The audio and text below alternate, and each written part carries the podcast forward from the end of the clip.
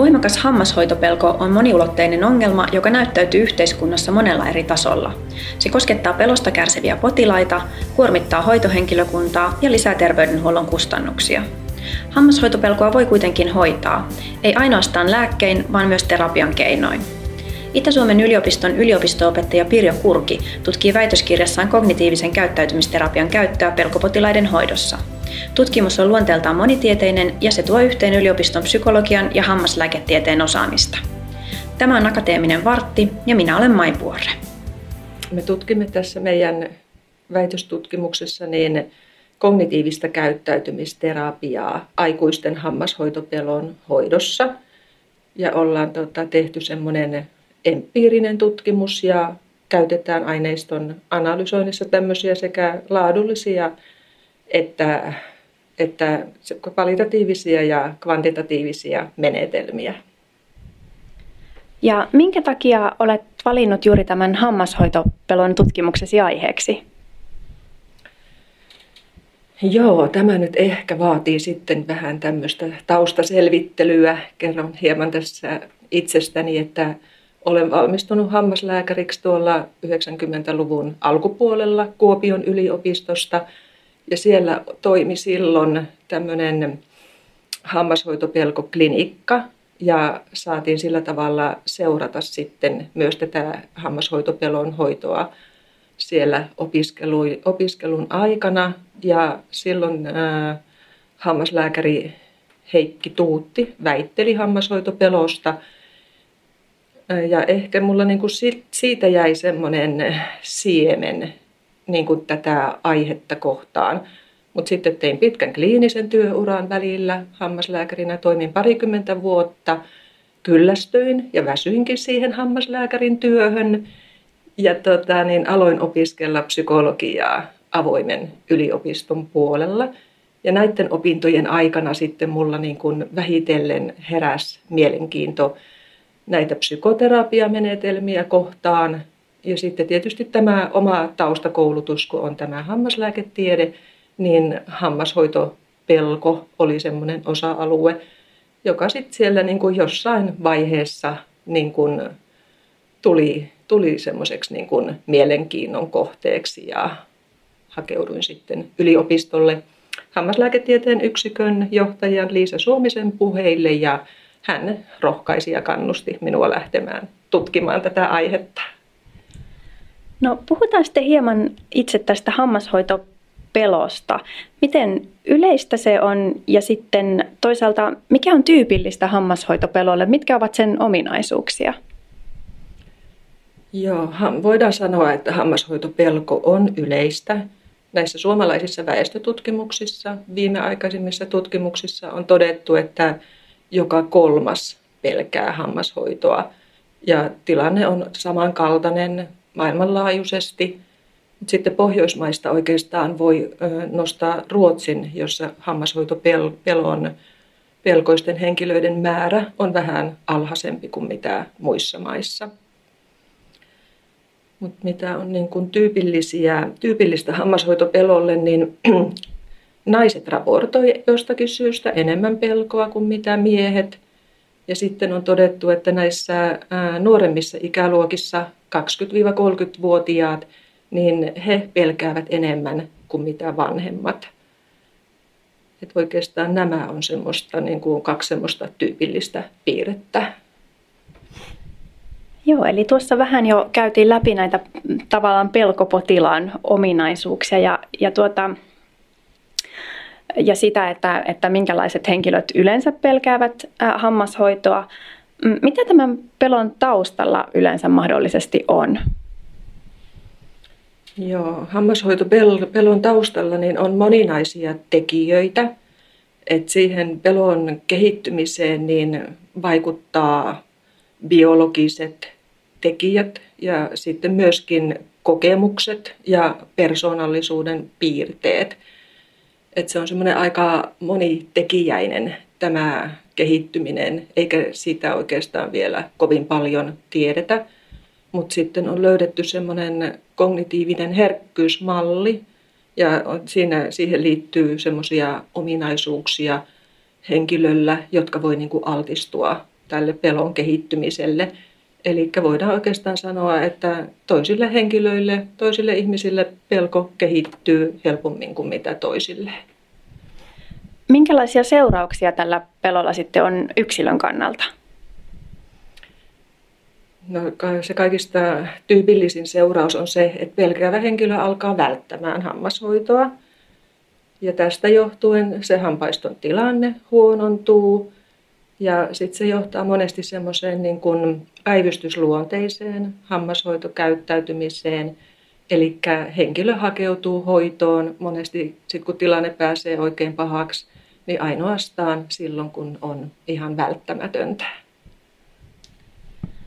No entäpä sitten terveydenhuollon näkökulmasta? Jos ajatellaan hammaslääkäreitä, niin miten hammaslääkäri voi tunnistaa pelkopotilaan ja sitten toisaalta otetaanko nykyään hammaslääkärikoulutuksessa jollakin tavalla tämä pelkopotilas ja, ja heidän tunnistamisensa huomioon?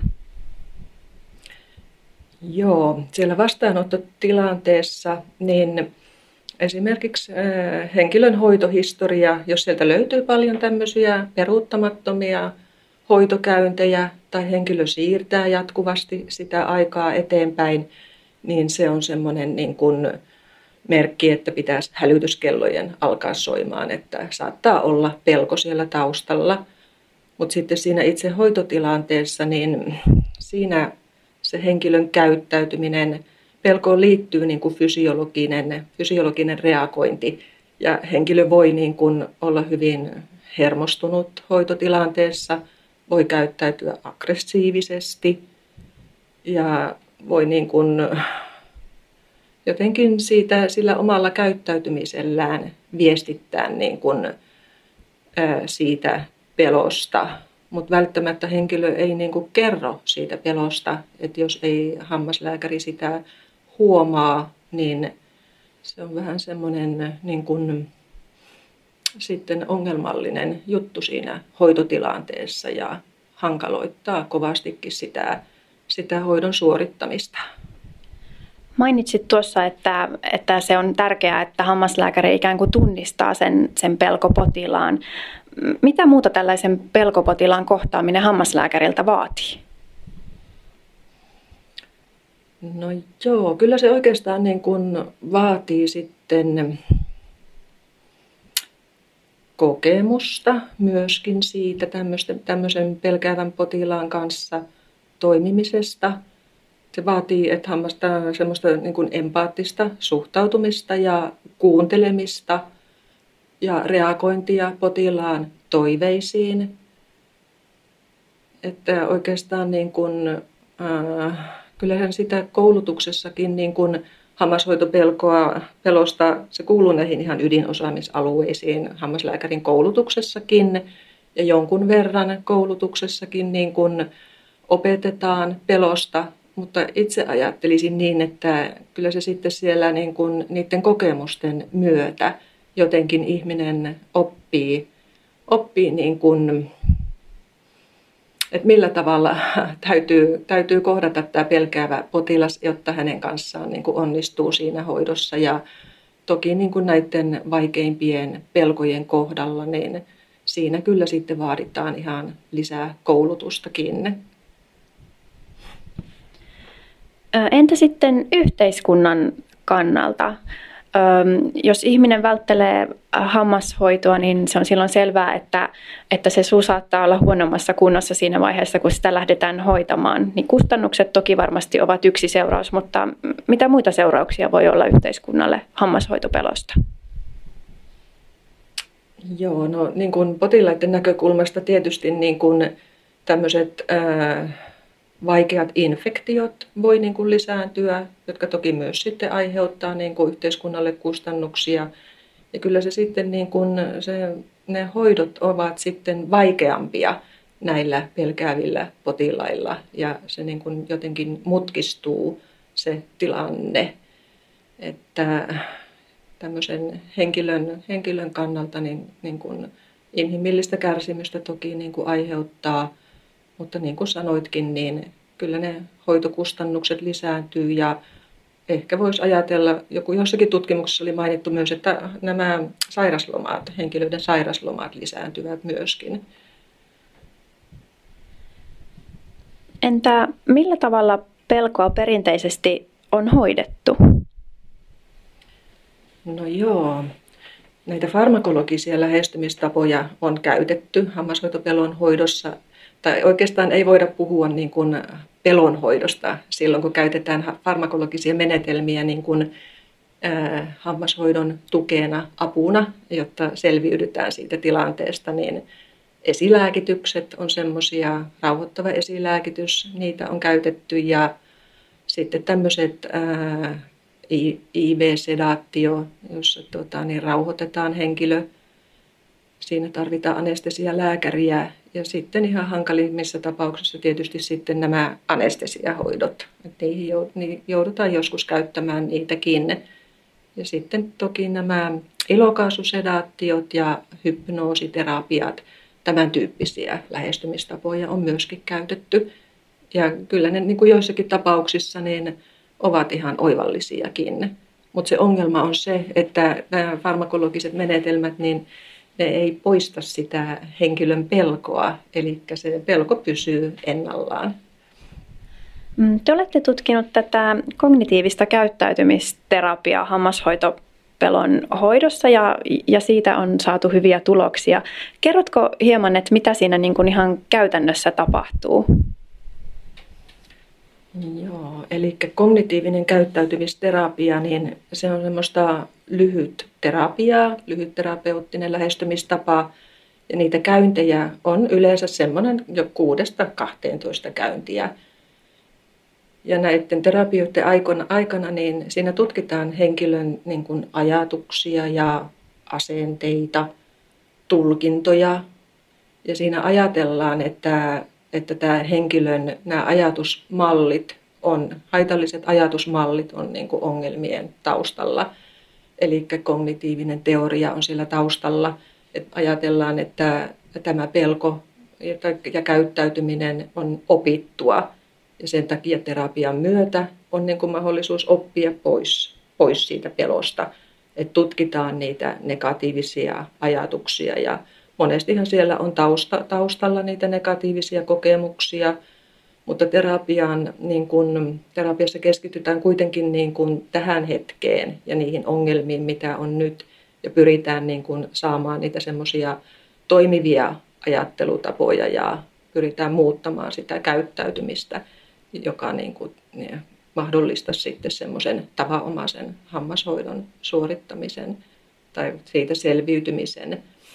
Nyt ominaista on se, että ne potilaat tekevät kotitehtäviä, eli se vaatii motivaatiota ja sitten myöskin sitoutumista potilaalta. Nyt ehkä siinä pääpiirteissään. Entä kuka tätä terapiaa voi antaa? Onko se sitten psykologi vai voiko se olla hammashoitoklinikalla joku muukin henkilö? Joo, no tota niin... Tässä on eri mailla on erilaisia käytäntöjä olemassa, että näitä terapiamalleja on, on erityyppisiä, että on tämmöisiä psykologijohtoisia malleja.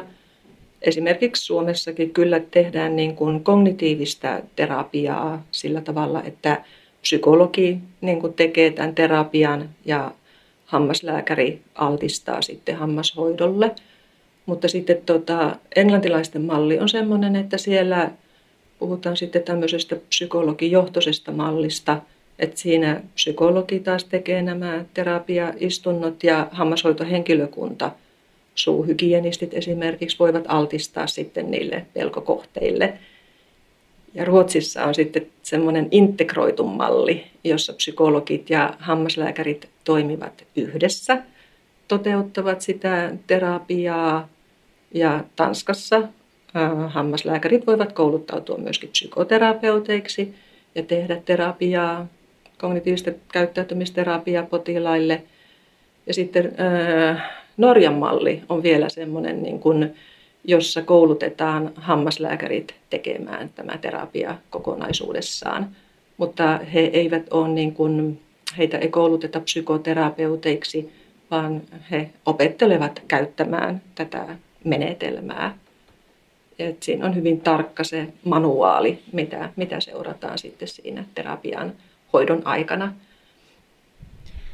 Joo, mainitsit tuossa aikaisemmin, että nämä muut pelon hoidossa käytettävät menetelmät, että ne eivät itse asiassa sitä pelkoa poista, vaan niin kuin hoitavat sitä oiretta, että se tilanne saadaan hoidettua.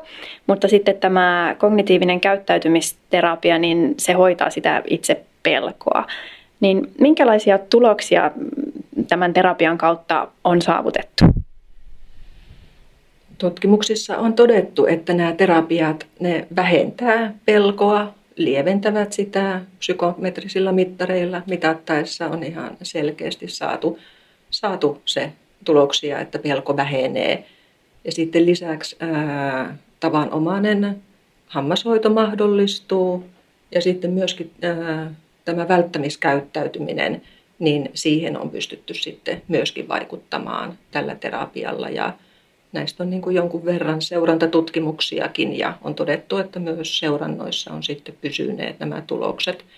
Mutta näyttö on vielä vähän heikko, koska näitä, nämä tutkimukset, tämmöinen kliininen koeasetelma, ne, ne poikkeaa aika paljon toisistaan ja niitä on niin kuin, ää, tässä omassakin kliinisessä tutkimuksessa on nyt huomattu, miten vaikeaa on saada ylipäätään potilaita mukaan näihin tutkimuksiin ja kokeisiin ja se on vähän semmoinen ongelma näissä. Ähm, luin tekemästänne katsaustutkimuksesta, että kaksikymmentä–neljäkymmentä prosenttia terapiassa olevista potilaista sitten kuitenkin keskeyttää tämän terapian, niin osaatko hieman avata sitä, että minkälaisia syitä siellä on taustalla? Joo, näissä kokeissa niin, tai tutkimuksissa niin sieltä on löyty, löytynyt sitten niitä oikeastaan ne psykiatriset häiriöt, masennus- ja ahdistuneisuushäiriöt on aika yleisiä potilailla, joilla on tätä hammashoitopelkoa, niin semmoisia syitä on löytynyt sieltä taustalta. Ja sitten muun muassa alkoholin käyttö on semmoinen, joka voi niin kuin vaikuttaa myöskin, että tämä terapia ei toimi. Että nämä nyt on lähinnä niitä syitä, jotka sitten vaikuttaa siihen, näihin keskeyttämisiin.